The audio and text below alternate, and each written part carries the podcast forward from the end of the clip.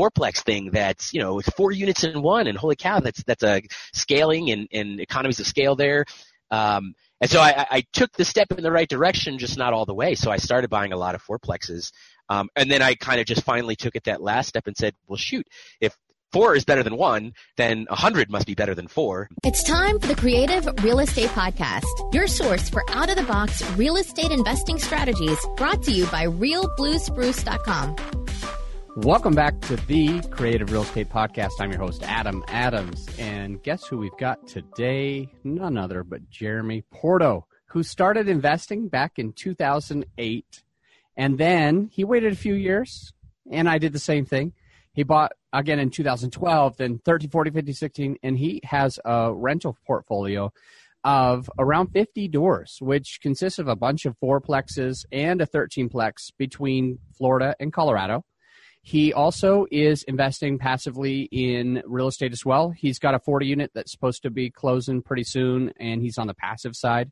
Another interesting thing that he's doing to really get into the multi multifamily space is he's looking to be a key principal. So, with all of these rentals that he has, um, he's built up a, a, net worth and a liquidity that's helped him to be able to be a signer on a loan. So he's doing that to be able to go on to someone else's loan to build the credibility faster with banks so that he can be his own syndicator as well. So he's got years and years of experience. One cool thing, he was a special ops pilot for about nine years, and uh, he owns Blue Ridge Investment Partners. So there's a lot that we're going to get into today, and I want to start by just kind of diving into Jeremy. I want to just dive into like what you've been doing uh, the last few years uh, and what changed your mind. I mean, you were doing fourplex, fourplex.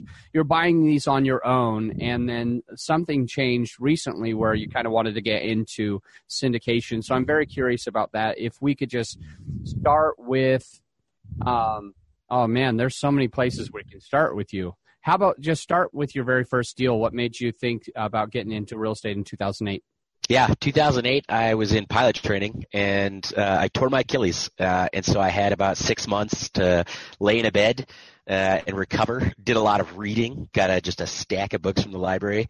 Um, all the TV shows on about flipping and, and renovating homes and everything. And so my mom and I, you know, got interested and, and that was also the time when there was a ton of foreclosures on the street that we bought. Uh, you know, I'm probably, probably exaggerated this further and further every time I say it, but there was probably eight or nine foreclosures on that one street. Uh, and we wound up buying it as a rental, uh, put a little money into it, just kind of get it rent ready and then started renting it. That really, that, that proved the concept and, and really made me excited for the future. Okay, so you and your mom, um, how did you guys split the split up the chores, the money? What did you guys do to do that? Yeah, you know, it it, it was not very balanced. Uh, my mom pulled out HELOC on her own home uh, for the down payment for the renovations. Um, I, I, did a bit of the searching, a bit of the kind of uh, you know intelligence work, if you will, and if this was a good deal, what it would take to renovate, what we could rent it for, um, and then kind of as that, as that was happening, I had recovered and went back to pilot training, and then it was kind of left on her. Um, we did partner again on another uh, home later, and then it was kind of the opposite. So I felt much better, like I was pulling my weight. Um, I did the majority of everything, and she was kind of just a, you know, not literally passive partner, but you know, did did a lot less. All right. So, uh, were you scared to get into this deal in 2008? Was it was it something that was kind of making you feel uneasy, or was it very comfortable? Man, uh, I was young, so really kind of fearless. Um, I don't think I knew what I know now as far as the way things can go wrong. Um, and, and, you know, there was a bit of luck, I think, as there is for anybody that gets started, you know, that early with, with that little, uh, education. But I think just taking that first step. I mean, it wasn't completely blind. You know, I did my research as best I could. I just didn't know a ton at the time. So I, I don't think I was scared, but I think that was just a factor of my, I think my mom was scared. uh, she was recently divorced, had four kids. Uh, you know, I think two at the time were not in college yet and two of us were. Um, you know, her finances were very questionable at the time, but I think that's also what kind of led her to get into it and, you know, really kind of pushed her to do something. Okay. All right. Let me ask you this. Um, you, you I kind of have it quoted. It just says uh, you learned that things could go wrong. Uh, you were young and you didn't know, so you learned that things could go wrong. And I need to ask: Did you learn that the hard way, or How, how did you learn how things could go wrong? Um, on that deal, did I don't think I learned the hard way. Uh, that deal from start to finish, because we just recently sold that a couple of months ago. Um, I, there was there was a few small things. I mean, it, it, we wound up having a, a pipe burst uh, partway through ownership. Um, you know, uh, nothing too major other than that one. I didn't really learn hard way on that. Um, and I think I was fortunate enough that post that, I kind of got the education and, and was able to protect myself a little bit better. Um, I, I am fortunate, knock on wood, to say that I haven't really had too many hard, hard lessons yet. Um, I'd like to say that's a factor of my education and due diligence and all that, but it might also be a factor of just luck too. Okay, let, let me ask you this. Uh, we, it might be uh, something that gets tied in later, so I just need to double check since I haven't asked you before. Um, I know you were a pilot for nine years. Sure. Um, what type of education did you have when you were going through um, maybe college or you know what what is your background education wise and uh, I don't know how to ask, ask it better because you know maybe it's not relevant, but go ahead and tell me, and we'll see if it possibly is. Sure. Uh, I was a civil engineer graduate, uh, and I, I, would say there's not a direct correlation there, even though you think there might be like, you know, civil engineers about building and bridges and construction. It, honestly, what we're learning about was really not that applicable.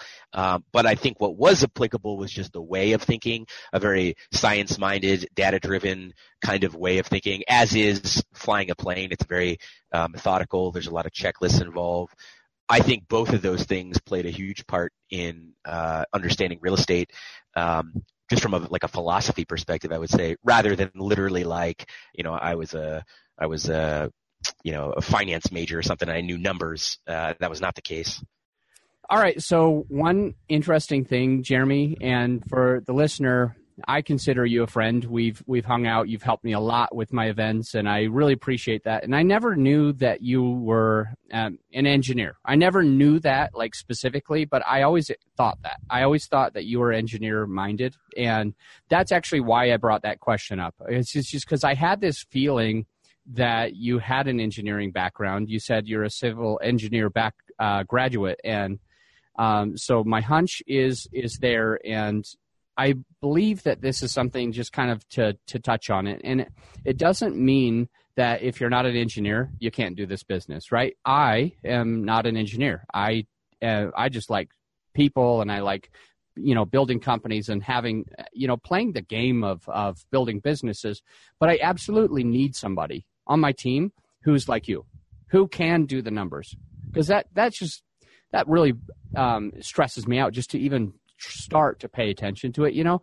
And I think that when I've gone through uh, with all of the multifamily people, the people that kind of have decided that they need to scale, they tend to be engineers. So I just thought it would, might be interesting if you were. It's, it's kind of funny. I never specifically knew that. I just had a feeling. Um, but I'm glad I'm glad I asked. So let me ask you this: What was it? So you started in 2008. You kind of learned the hard way at, with some things, and you kind of learned by watching for some other things. You bought in 2012, and then you kept building this portfolio of 50. What was it exactly that made you think that it might be a benefit to you to get into multifamily syndication?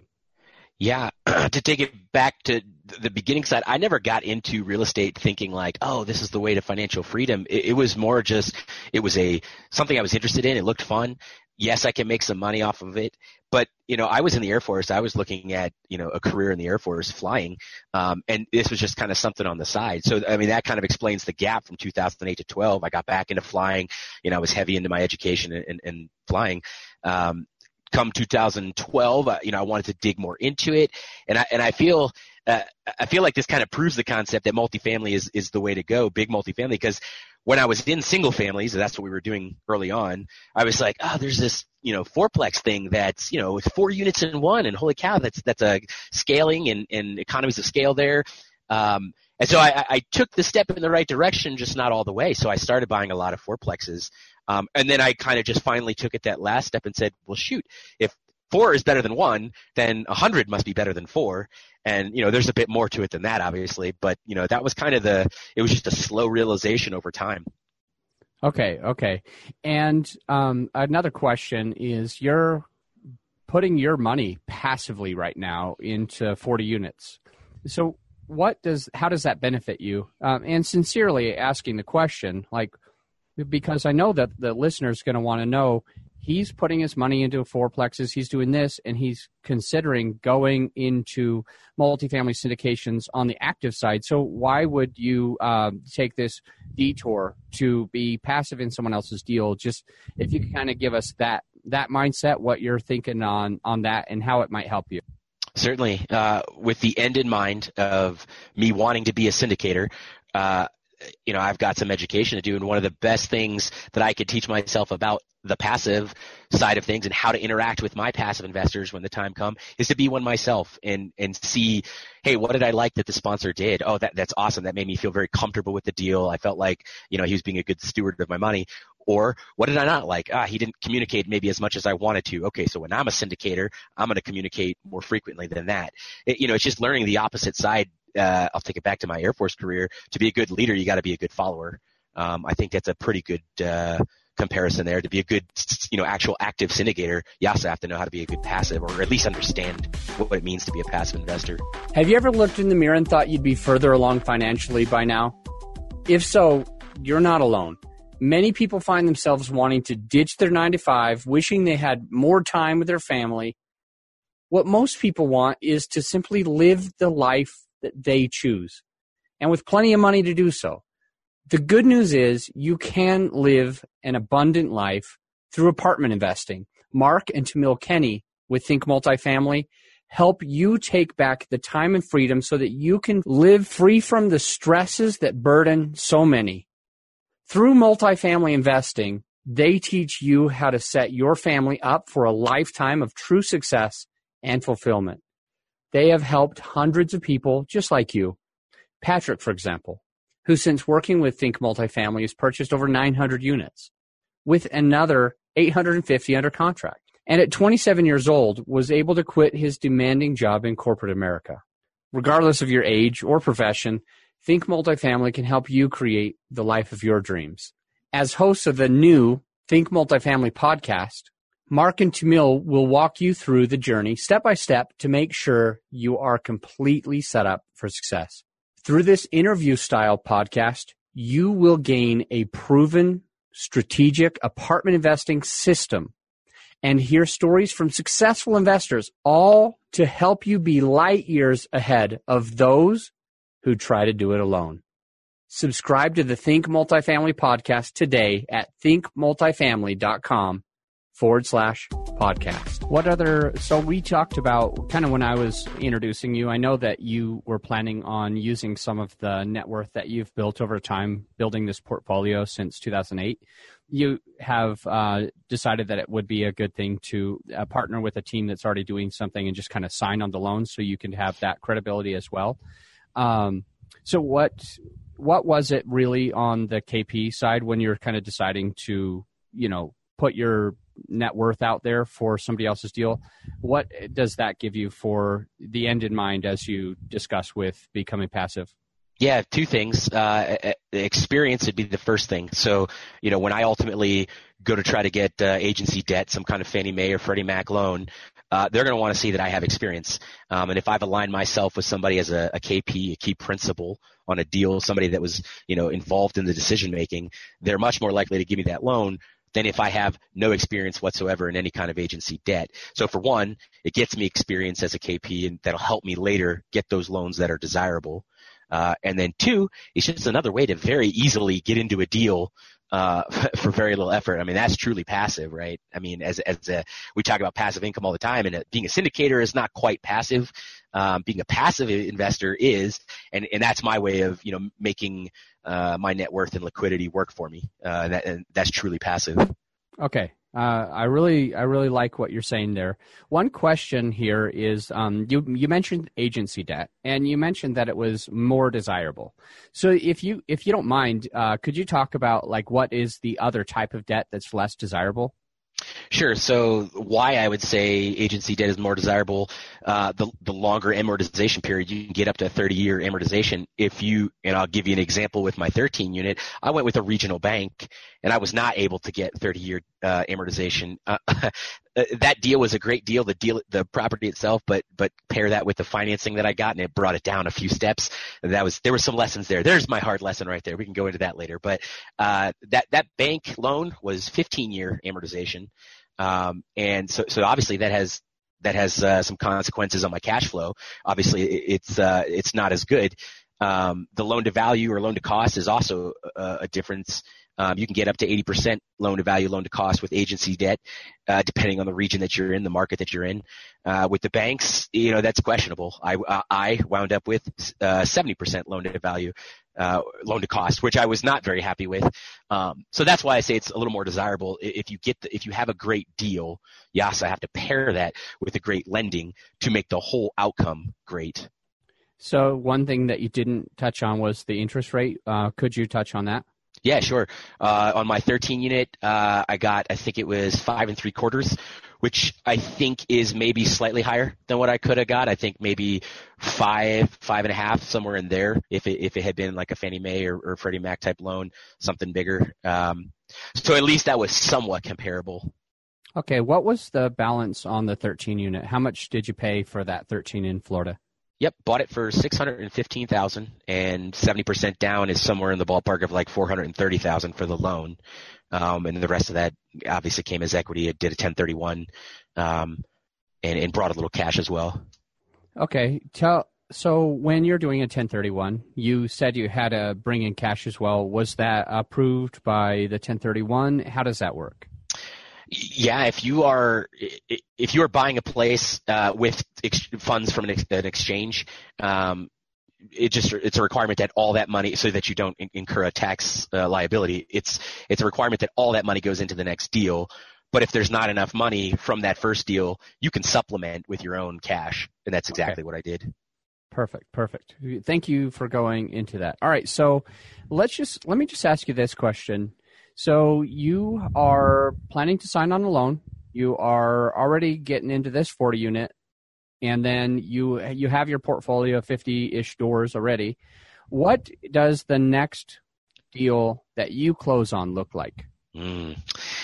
Oh, you got me on that one because I, have been working for the last nine months, I would say, on educating myself while I continued kind of my old ways of real estate investing, flipping small rentals, uh, brokering for other people. Uh, that's kind of come to an end, and I have been actively, you know, trying to syndicate. So what that looks like is actually looking at deals and underwriting them and trying to find stuff. Obviously, I haven't found something yet. So I would say it's it's definitely one of two things. It's either another passive investment or it's partnering with another uh, more experienced team as as I syndicate with them. So I'll be on the general partnership side of things with that other team. They'll bring the experience, the knowledge, and and hopefully I'll bring the deal. I also intend to bring uh, some of the passive money. Uh, I've been developing relationships uh, over the last couple of months with with friends and family that um, you know that I or, or mostly a lot of it is coming from guys that I was that were in my squadron when I was in the Air Force. They knew I was doing real estate investing, so taking your advice, I put together a sample deal package on my 13 unit. Um, I didn't syndicate that deal, but I wrote the deal package as though I did. So substantially, the numbers are accurate, but there is a little bit of, of uh, you know, made up stuff in there. Um, and I sent that out to them and say, hey, look, this is an example of something I intend to do. do are you know, is this does this interest you? Um, and you know, I start kind of garnering that interest and, and now I have those guys kind of waiting on the sidelines. Hey, yeah, when, when you get a deal, let me know. I'd be interested. That way, when it comes time to, I actually have the deal. I partner with somebody and I have, uh, I can bring in some of the money, passive money as well. Do you mind if I ask you a few questions about that? Yeah, definitely. You mind? No. ah, you got me. No, I All don't right. mind. All right. So, um, first off, how does it benefit you uh, because you're doing a sample deal package on a smaller deal, something like 13 units, and there's a pr- probability that I mean, if you're partnering with like my team, you'll probably be closing on 400 units at a time or sure 200.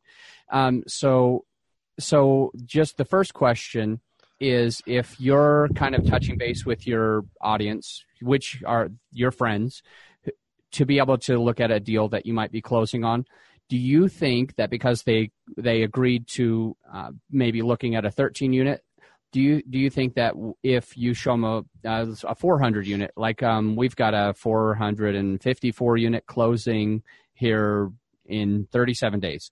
So if you, if you um, show the actual deal to your friends do you think that they might be scared like what you said 13 not 400 you know what i mean Certainly. Uh, first of all, congratulations because I just saw that uh, new stuff pop up about uh, the stuff that you're in a contract on. So congratulations to you guys. Um, that that was a consideration when I was putting that deal package together. Do I use this 13? Which the pros are it's something that I did. I'm intimately familiar with it, and it and it kind of shows my experience, or at least a level of experience. Or do I use something that is either made up completely or just not my deal, so I'm not intimately familiar with it. It might be larger and more realistic of what I would bring to them in the future, but you know, it's it doesn't show my credibility. Um, I decided to go with my own deal that was smaller, and just as I talked to these guys, like, look, we are on an upward trend here. So this is 13 units, but the next thing you can expect to see from me is likely to be much larger. Um, what that means to them, um, in some ways, it's very transparent because uh, the minimum uh, the minimum buy-in, if you will, is probably going to be about the same. The, the what won't be the same is the economies of scale. I, obviously, you can do much better in your 454 unit by bringing in, all kinds of ways to increase your NOI and ultimately your value. Um, I can do less of that with my 13 units. Um, so yeah, in, in, that sense, it will be better for them, if anything, uh, when I bring a bigger deal. I definitely have more questions, uh, several questions already in my head that I, I know I want to ask about the sample deal package and how it worked with your your friends. Uh, but I I was thinking to myself, do you think that it would be of benefit to switch that pretty soon for maybe this 40 unit that you're definitely going passive in, and just say, here's a deal that I went passive in, and this is why?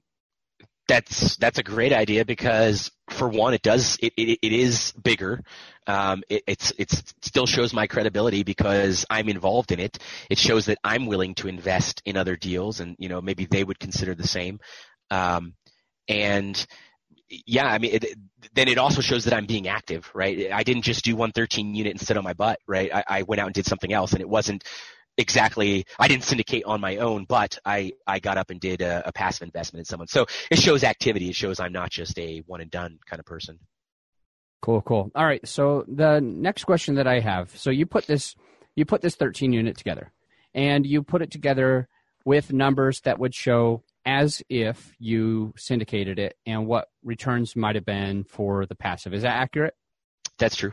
Perfect. Okay, so when you did that and you had some friends already that you were working with in the military and they have seen you for the last several years investing in real estate and they it sounds like they were kind of already interested.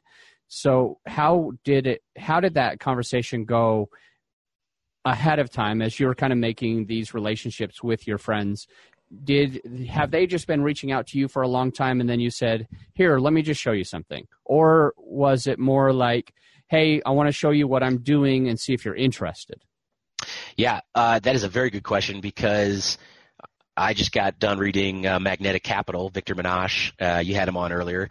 Um, and I, I, think it's important not to just show up to somebody that you may know but haven't talked to in a while and just go, "Hey man, got a deal. You want to you want to buy in?" Because I don't think that's going to go very well. There's there's an element of trust that's missing there, or just that uh, constant, consistent trust over the years. So I, I kind of have a, uh, I guess a three step process, if you will. The the first one is, you know, if this is somebody that I know well but I haven't talked to in a long time. And there's plenty of those guys out there that were my squadron that, you know, we're still friends. We'd help each other out if it came down to it, but we just haven't talked in the years because we live in different places now. I reach out and, and it has nothing to do with real estate other than if they ask me, what are you doing in real estate? I just reach out and I say, Hey, how are things going? What are you up to? You know, I just saw on Facebook that you moved or whatever the case may be. I just open the conversation again.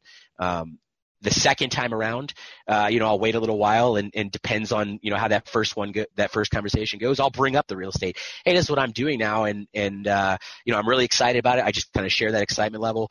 Um, you know, I'm putting together a deal package to show, show guys, you know, that want to invest in this kind of stuff, what it's like. And hopefully I kind of lead them to ask me, oh, well, you know, can, can I see that deal package? Yeah, sure. I'll send it to you. Um, I send it to them. That's so that's all step two, and then step three is kind of the follow up. Hey, you saw the deal package. What'd you think? Uh, you know, do you have any questions about it? Do you understand how this works?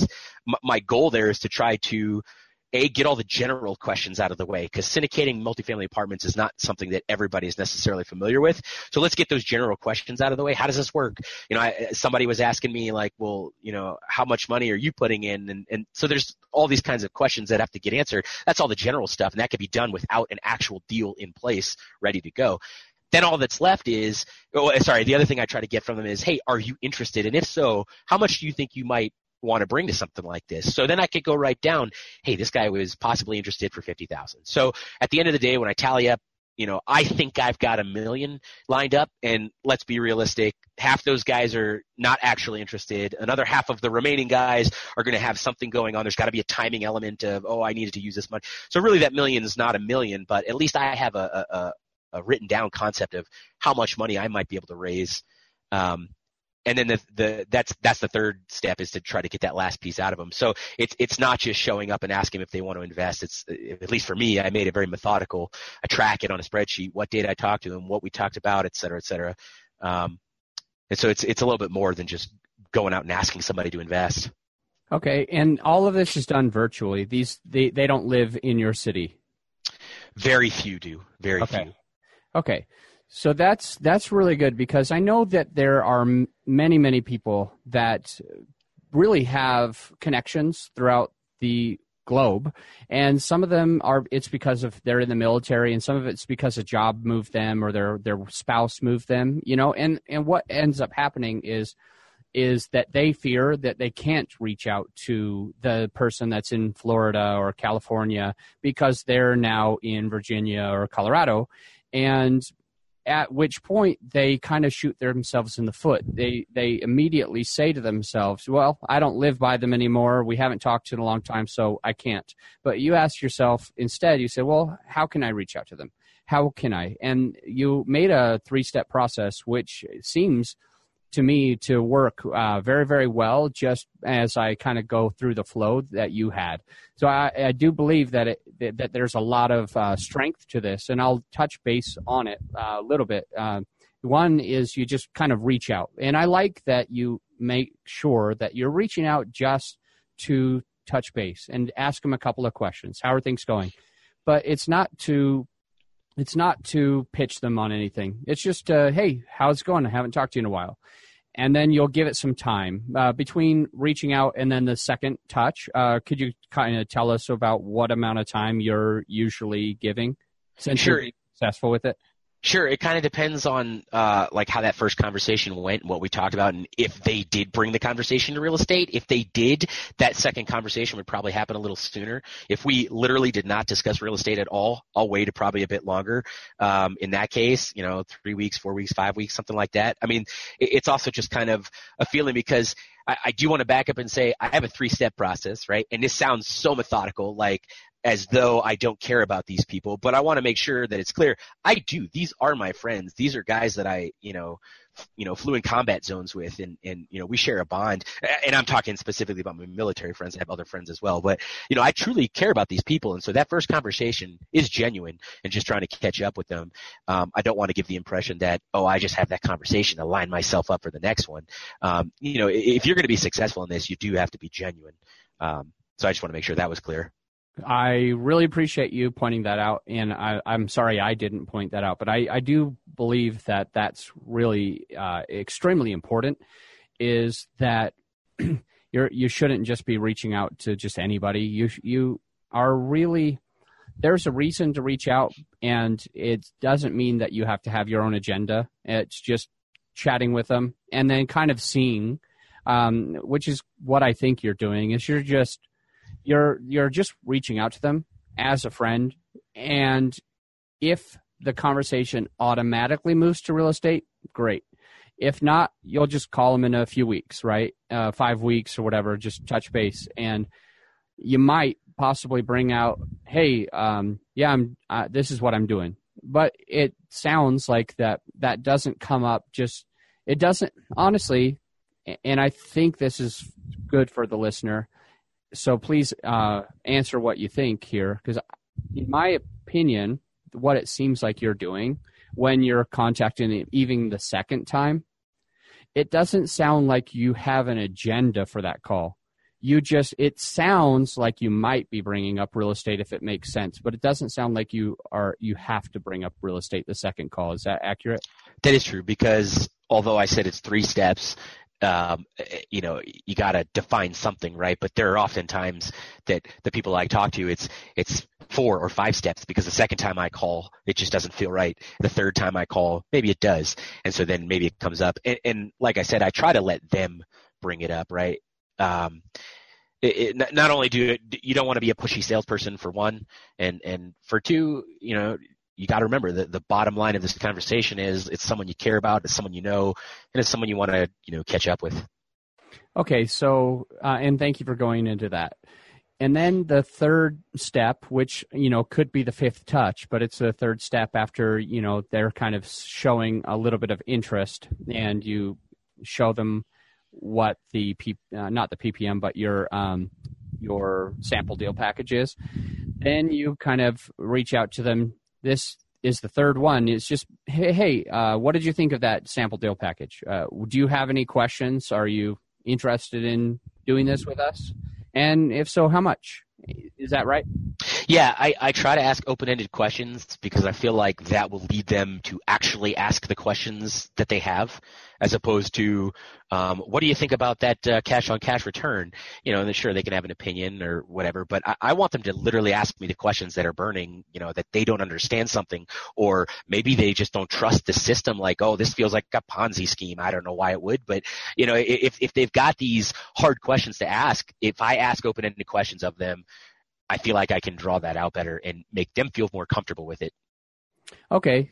Think of, let me ask you this. Has there been a time where you mistakenly didn't ask an open ended question and it kind of shot you in the foot? It, it kind of stopped the conversation? Is that why you bring it up that they need to be open ended? Um, well, the answer is yes. I'm sure I have. uh, do I have an example at the front of my mind here? Ah, that that's hard. Um, th- th- there are times where you know I'll, I'll ask a question and their answer is is kind of combative. Um, like they obviously are not buying into this in whatever way, whether they don't trust the fact that I'm doing it, whether they don't trust the deal itself, or whether they just don't trust the concept. And if, that happens, I, I back off, and it goes back to you know, hey, I haven't talked to you in a long time, and and I can and I can leave it there because if if if in, for any reason they're not interested in doing this, I, am not a pushy salesperson. I don't have to have that person invest in the deal. Um, so then it could just go back to us being friends again, and and maybe it ends there as far as the business side. It ends there and continues on solely as just our friendship. Okay, good good info, and I'm I'm right there with you. I just I prefer to just be friends and with whoever and answer questions for whomever when they ask. But I do. I've. I, this is just me. Uh, I focus a lot on just on maybe on social media, just always sharing what's going on. Um, you mentioned that earlier that you saw that we had a deal closing. Um, I always just like to put it out there, and so people who are just following may or may not reach out. So uh, on that post, which it, it is just for the audience, this is um, a, a 506c, totally accredited only. So that me is the only reason why I'm able to put it on social media and talk about it on the podcast. So you should know, uh, just for any audience member, any listener now, that it's really important that you are doing exactly what I am doing, not part of what I'm doing. If you have a 506B where you're raising money from friends and family only, it's not something that you should put on Facebook. And yes, you're going to make the argument, well, the only people that are on my Facebook are my friends. Well, the SEC doesn't know that and they don't know how you can prove that. So if you're doing a 506B, you're, you're not, you shouldn't be putting, you shouldn't be talking to anybody except for, you know, in person with people that you've had a relationship for some time. Um, however, when you're doing a C, which is accredited only, then you're actually allowed to generally solicit. You just can't promise returns. So I need to just touch on that. Um, and as I do, what I'm saying here is, is I'm I'm sharing with my audience that there is an opportunity, and it helped out because um, I think that I got like maybe 30 or 40 people reaching out, um, just actually on the thing saying, "Oh, that's awesome, congrats," and then a few people that said, uh, "You know, give me the PPM." And a few people that went into my inbox and said, "Hey, can I raise money with you?" Or "Hey, can I go passive in that?" Or "Hey, make sure you show me the deal package." All that kind of stuff. So um, I pause the interview to like share a teaching moment of what are some of the things that you can be doing and what helps me personally is i have i don't really chase any investors i just wait for people to reach out and then when they do it's much easier conversation for me to have you know with maybe these three step processes i would would definitely do the reach out definitely share what i'm doing but just like Jeremy's saying right now today is it's not about having an agenda. It's about well, this is what I'm doing and you kind of if they ask you questions, then you just answer. And Jeremy, I liked what you I liked how I heard because a lot of times uh, when I'm listening to you, I can hear what's I can hear your thoughts in the back. You know, I can I can tell what you're I can tell why you're approaching it that way, and and and in this case, I had a strong feeling that you were not just telling everybody on the second call that hey, I'm in real estate. This is what I'm doing. It was it's you know we you spelled out there's three main approaches, but I had a feeling that you just genuinely are just connecting with people. And it's more of it sounds like it's more of if if they start to ask you then you'll um, very gracefully respond to the questions, but you're not like, all right, I got him, I hooked him, you know, now I can get him as an investor. It's, it's, it does feel like your approach is all about just uh, moving to the next level as friends and perhaps with them being interested in this, you might say, okay, well, let's let's have an opportunity for you in number three. Well, I've got an opportunity for you if you want to see like the the way that these deals work. I I have something that I put together on my last deal, uh, and I just could show that to you, and this would kind of give you an idea of what the returns might be. And you're you're really just helping them. And I think that that's the most important part of like the last 10 minutes of us kind of talking about bringing people in is is exactly that you're not selling allowing them to be a part of it if they want to be. And if they have the questions and the desire you're you're there to be uh, maybe a conduit so that they can invest their money into a, a good place that you're passionate about. Is that right definitely. Uh, you know the ultimate goal as far as this side of syndicating is to put out you know valuable information to people. And when when they have a desire when they have a need uh, to invest their money better than what they're doing now they'll come to me because they know that i'm good at doing it.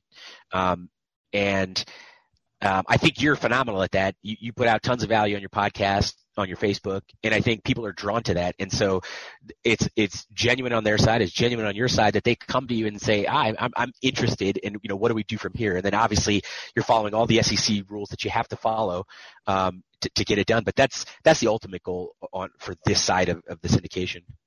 Okay, and let me ask you, and, and you know, thanks for the compliment. I don't want to n- not. Uh, I I really do appreciate that a lot. L- let me ask you, um, and from where you are, and I know I do know that you have the intention of of starting a podcast. I I, I know that already, yep. and I know that when you're making these calls, you're adding a lot of value. Um, but specifically, you mentioned um, how you you mentioned giving people valuable information. You you mentioned that, and I just want to ask you, like, um, really for you, what have you been doing um, just the last couple of months uh, to to bring that to a level? What have you already been doing? Not what do you plan on doing, but specifically. I know that there's something that you've been doing. I'm very curious um, how you've been approaching bringing value to your friends outside of just making these calls? Yeah. Um, two, I would say probably two ways. Uh, one is literal just explanation of how real estate investing works on, on whatever level they're at, right? They're just basic information knowledge. The other I would say would be like a mindset shift. You know, hey, you can do this. Like you can go uh, into big apartments. I mean, that is your uh, mantra. I would say you can get started big right away, um, and, just kind of talking them through that. Um, so a lot of times, you know, we're people. We're we are uh, you know, we relate with each other.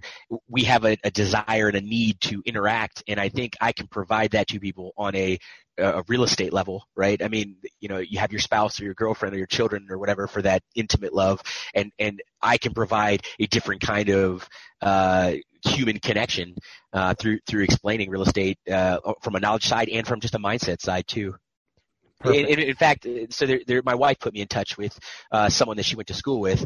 Um, he he had just bought eight units, um, and I thought that was pretty cool. He had I don't think he had any single families, and he and I have been chatting and texting and emails and pretty much everything, sharing book recommendations back and forth to to uh, and I feel like I have ignited something in him that makes him really want to go down this path. He's got a I'll call it a brand uh, of uh, personal finance, and it's not all just real estate, but it, you know it's it's living below your means, a lot of personal finance stuff, and, and obviously real estate plays heavily into this. Um, and so I can see his blogging and everything kind of taking a real estate shift here uh, and and I'm hoping that you know that stays lit in him and that that he continues I, I, his passion and his education his knowledge his demeanor all those things uh, I, am looking for you know someone to partner with truly. All these kinds of things in him make me think that one day, hey, he and I could possibly partner together, like in a long term kind of way. Um, not just you know I bring a deal to a company and we work together on this deal kind of thing, but I mean truly together. Um, they're, they're, I'm kind of I won't say shopping. It seems like a terrible word, but I, am actively looking for someone that shares my passion and knowledge and, and just desire to learn, so that I can partner with them. Because you know you can't do this on your own. Um, you know, and, and, so I see that as two ways to partner. Um, but yeah, so just talking to him, I feel like feel like he is at a very different place than he was two months ago when we first started talking.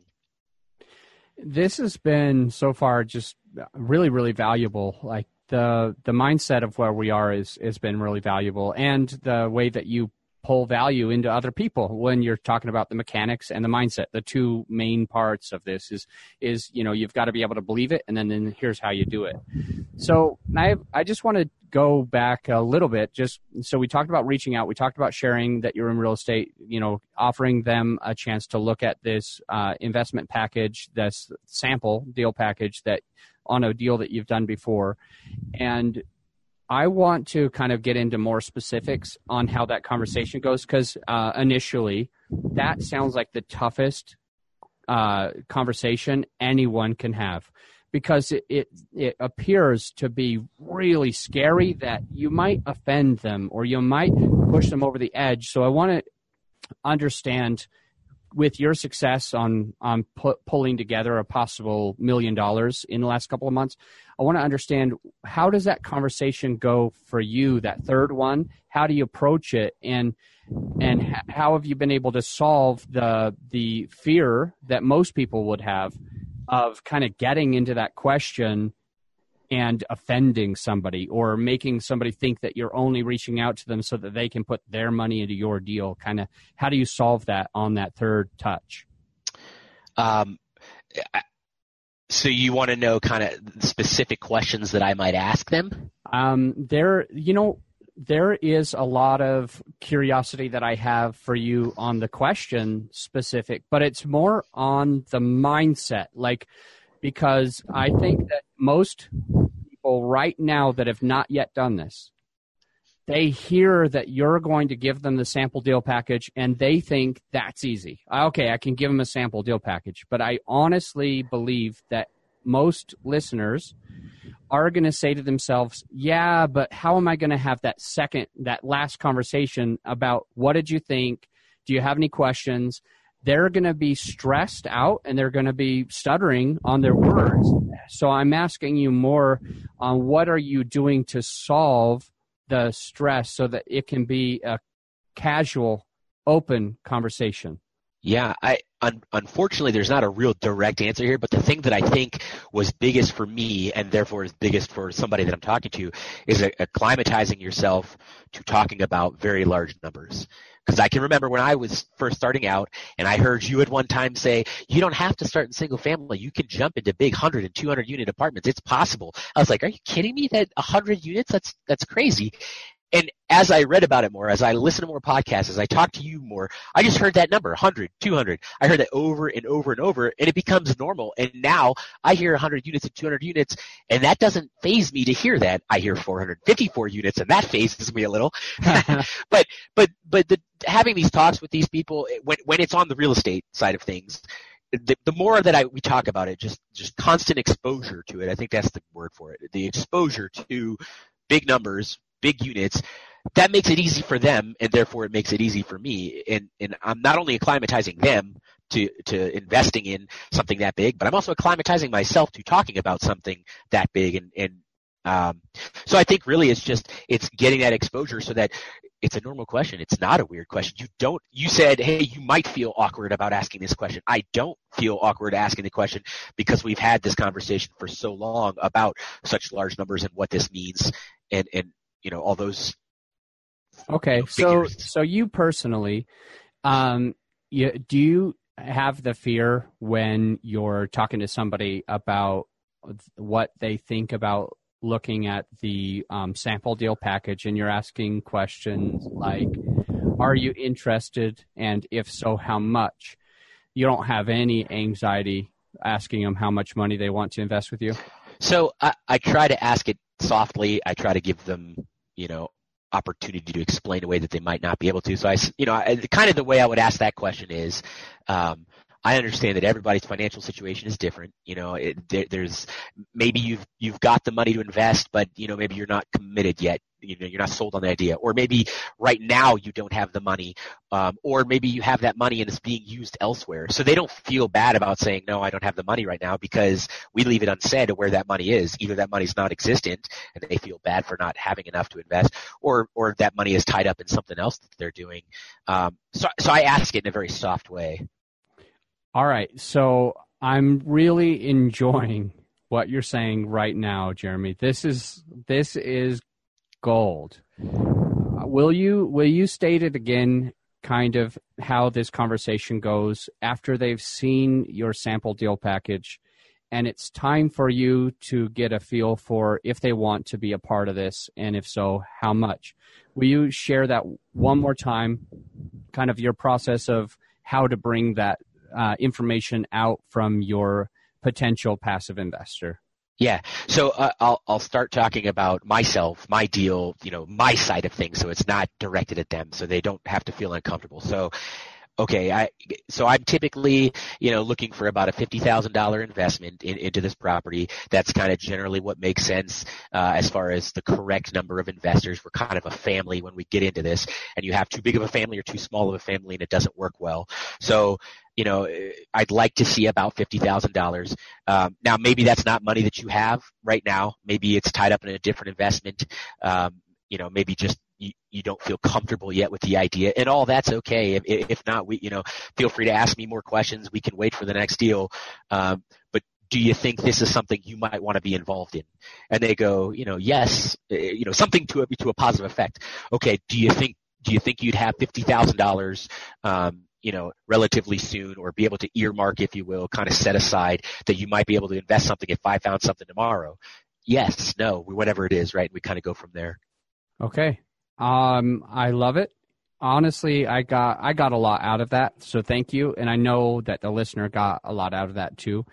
What I'm going to do here is I think I'm looking at the time. We've been on for a bit, haven't we? Yes, we have. Sorry. Okay. All right. Jeremy, um, we've got we've really gotten into some of the nitty gritty on really how to approach bringing in passive investors, and I think we've just learned a ton.